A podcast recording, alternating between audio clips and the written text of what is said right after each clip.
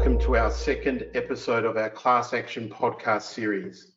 My name is Damien Grave, and it's great to be joined today by two of our leading dispute resolution and class action practitioners, Helen Mould, an executive counsel based in Melbourne, and Greg Rowan, a partner also based in Melbourne.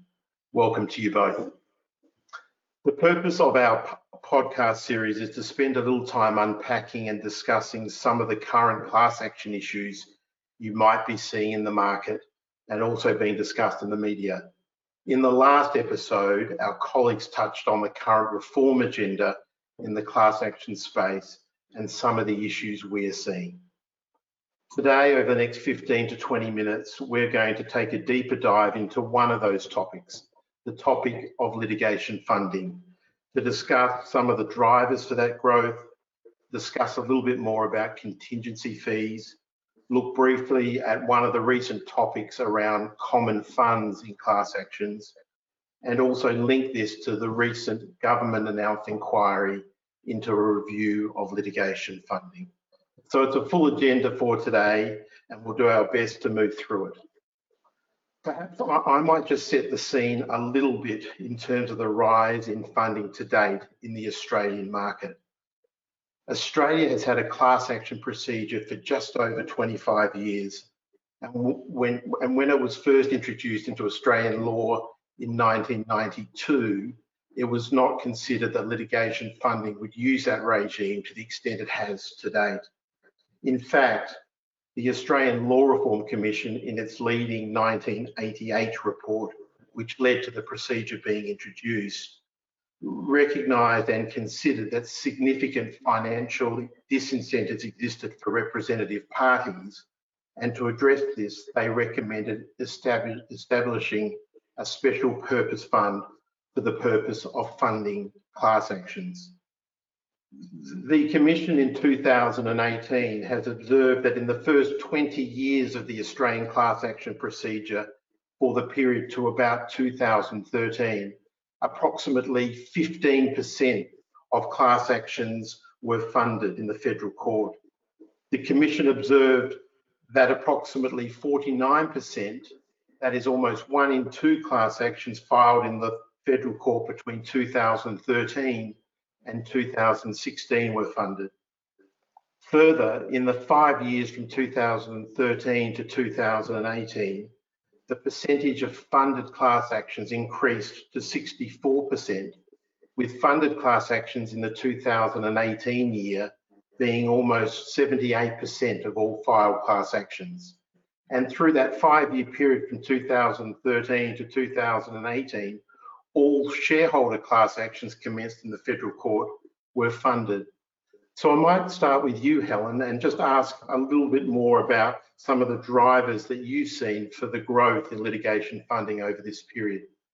I think there are a few different factors that explain the um, the growth in litigation funding, and they're very much connected with the way in which the regime uh, has developed over that time. Um, the first factor, I think, is the um, pivotal decision of the High Court in Fostif in 2006, which uh, confirmed the um, the funding arrangements in that case were not contrary to public policy. And in this way, it resolved a fundamental threshold question about the legitimacy of third party commercial litigation funding in the Australian context. The next factor, I think, is the way in which we have an opt-out model for our class actions regime, um, and we have no certification requirement here in the same way as, um, for example, in the US. And I think this means that it's easier to commence claims in this jurisdiction. Uh, next, I think the um, there was a decision in 2007 in multiplex which confirms that um, closed class proceedings were acceptable form of, of proceeding. Um, there had been some doubt about this, but um, the decision confirmed that they were acceptable, and in this way, funders could bring proceedings that were um, closed only to those people in, uh, who had signed up funding agreements with the funder. Uh, that really gave some certainty to funders about return, uh, and I think it's a really key piece of um, particularly the development of shareholder claims and um, investor claims here. Next, um, just a few years ago, really, uh, in 2016, uh, the decision in MoneyMax, which uh, uh, paved the way for common fund orders to be made, was really key. Um, this meant that uh, funders could be awarded a payment um, either at the time of a settlement approval or in a damages judgment, um, which would allow them to recover costs from the whole of the class. Um, this um, meant for funders a way of, um, I guess, much greater returns. And it's really been key to the last four, four years or so. Now, at the end of last year, there's a decision of the High Court in a matter called Brewster, which um, has really raised some significant uh, questions about common fund orders going forward. Um, but putting that aside, um, I think that narrative of developments explains the growth of uh, litigation funding to date. Um, the other thing to overlay alongside those legal changes is the fact that funding really is a global enterprise. And so um, what we see are funders who are looking actively to build their capacity. They're looking for more opportunities, more diverse opportunities, um, and that really has also contributed to the growth in, in, in funding that we've seen here. So thanks, Helen. Um, it would be helpful if we could just re to return in a moment to the topic of common fund orders which has been, as you say, a really important development since 2016. But perhaps before I do, we, we might ask Greg for a comment around the nature of funders that, that we've seen operating in this market. Helen, you've touched upon the global nature of some of these funders, which has certainly been an interesting development. And also, again, a comment uh, from Greg around contingency fees. But I mean, it's probably helpful to say, Greg, that under Australian law, there is currently a prohibition on contingency fees, that is lawyers charging contingency fees. That is a prohibition on lawyers billing a client in relation to the amount recovered in a proceeding. The same restrictions do not, of course, apply to litigation funders. And I think in that really practical sense, litigation funding has filled the gap that lawyers weren't able to, to enter. But the topic of lawyers charging contingency fees is not a new, new one. It's been considered by a number of regulatory bodies and law reform bodies over recent years. And it'd be interesting for your thoughts on, on those topics and things to watch. Yeah, th thanks, Damien. So just starting with um, litigation funders, as Helen said, um, the growth in litigation funders um, in Australia has been um, significant. In the ALRC's report at the end of 2018, um, the ALRC identified that um, since the Fostif decision, the number of litigation funders that are um, operating here has risen to approximately 25. And a number of those uh, funders are based um, offshore, um, some of them operating globally. As you say, the possible uh, introduction of contingency fees for class actions in Victoria is another really interesting um, de development. Um, it raises the possibility of there being competition between litigation funders and plaintiff law firms in relation to the carriage of a proceeding. Uh, hitherto, as you say, it's been unlawful for um, plaintiff, plaintiff, law firms uh, in Australia to charge contingency fees. So it's quite a um, it's, it's quite a significant change.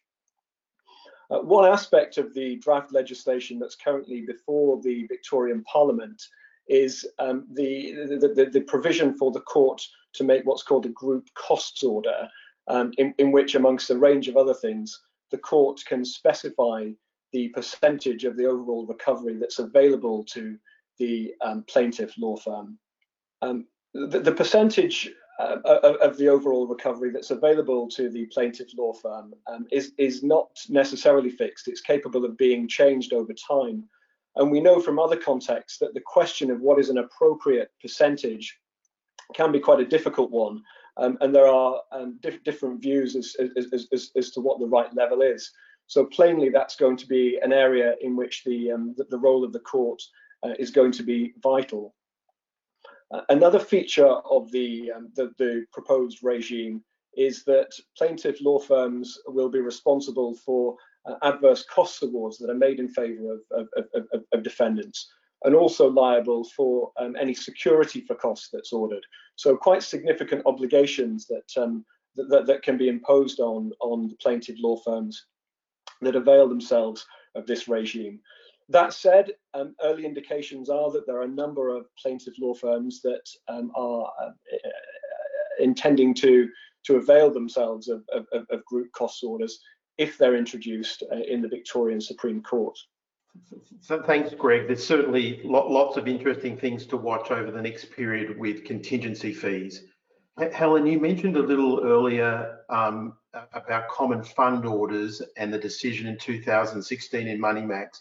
I'm wondering whether you could just share a few more thoughts about the nature of common fund orders and the interest of that in the context of litigation funding. Sure. Um, so the decision in 2016 that we've been talking about, MoneyMax, um, is what established the um, ability to to have these orders, uh, and funders would seek these orders it gives them a basis on which they can receive a commission um, in respect of the whole of the class, not just the class members who have signed on with them. Um, and so we did see after MoneyMax a number of these orders routinely being uh, being sought and made in class action proceedings in Australia. Uh, at the end of last year, um, in the High Court decision in Brewster, um, the High Court uh, ruled that a particular provision of the Act, um, Section 33ZF, does not provide a basis for these orders uh, to be made.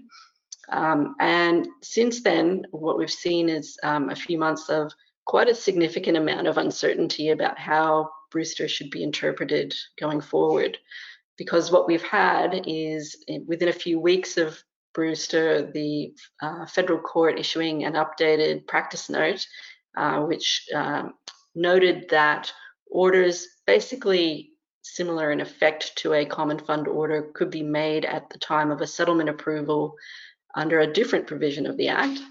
And we've seen a few of those um, types of decisions made in settlement approvals since Brewster. But we've also seen um, a couple of decisions where uh, the um, court has taken a view that the um, approach in, in Brewster really should be interpreted as meaning that where a funding equalization order can be made, then that's the appropriate approach to take. And a funding equalization order um, is different because what it means is taking the amount that the funder would have received um, from the signed up group members and then spreading that across the whole of the class. Um, so that leads to a different result. And we've even had another decision which has said that actually Brewster, interpreted correctly, should preclude um, any type of order uh, in like a um, what were common fund orders. So all of that uncertainty, um, I think, means that there's a real lack of clarity about the types of orders that can be made in respect of, of the costs of funding. Uh, we've had um, some calls for legislative reform to address that. Um, and I think what we're also starting to see is that funders are addressing it themselves by needing to return to uh, carrying out uh, more extensive book building from a, a potential class before they begin begin a new proceeding. Thanks, Helen. It, it will be really interesting to see, as you say, whether there is a re-emergence of book building in the way that you've described following some of these decisions. This growth in litigation funding, Greg, I think naturally leaves the topic of regulation of funding and funders. And it's of course not a new topic and is a large area of inquiry of its own right. But Greg, do you have some thoughts in that area? Yes, thanks, Damien. As you say, it's a, um, a, a, large topic, and I, I, might just offer some uh, initial observations and, and areas to, to, to, watch out for. Probably the place to start is that this um, um, um will be um, at the forefront of the uh, focus of the recently announced parliamentary joint committee on litigation funding and the regulation of the um, of, of, the class actions um, industry. Um, the, the, terms of reference of, of, of, that committee are very broad. Uh, essentially, the the question that it's been tasked with considering is whether the present level of regulation of the class actions industry in Australia is impacting fair and equitable outcomes for um, for, for, for, for, plaintiffs. Um, it's also worthwhile to, to, to, to note that in, addition to the existing regulation of um, um, uh, litigation funding, there have also been a number of calls for uh, litigation funders to be subject to a licensing regime. That's intended to improve um, their capital adequacy, and also uh, to improve the level of um, disclosure that is given to um, consumers. That's something that the ALRC looked at a couple of years ago. Where the ALRC came out is um, that um, wholesale reform shouldn't be made, uh, but instead there should be increased oversight um, from the courts. Uh, that said, uh, the Australian government is, is now looking at the issue. Um, and in May, the Treasurer um, announced, and I'm, I'm, going to quote here, the, the, government is committed to ensuring that litigation funders are subject to greater regulatory oversight by requiring them to hold an AFSL and comply with the managed investment scheme regime. Um, and also that the government is committed to ensuring that litigation funders in Australia operate transparently, are appropriately regulated and accountable. Um, now, of course, any regulation has to work with the, the unique and important role of the court in protecting the interests of group members. And the court over the years has been vigilant in, in protecting those interests by, for instance, um, reviewing settlement terms and um, funding commissions, um, and um, generally in, in, in, the conduct of the of the case over the over its life. Thanks, Greg. That's certainly an area to watch over coming months. The submissions as uh, to the joint parliamentary inquiry are due on 11 June, with hearings to follow in July, and the committee is due to report by 7 December. We might leave it there for today, Helen and Greg. That's been a great discussion, and we could have spent a while on each of these topics. Thank you to you both for sharing your thoughts and insights today. Thank you also to our clients for the opportunity to discuss these issues with you. It's our privilege to work with and assist you as you face some of these issues. We hope everyone's found this discussion helpful today please join us for the next episode in a couple of weeks when some of our other colleagues will talk about some of the current issues in the market and taking the headlines in the media. Until then, stay safe, everyone, and thank you.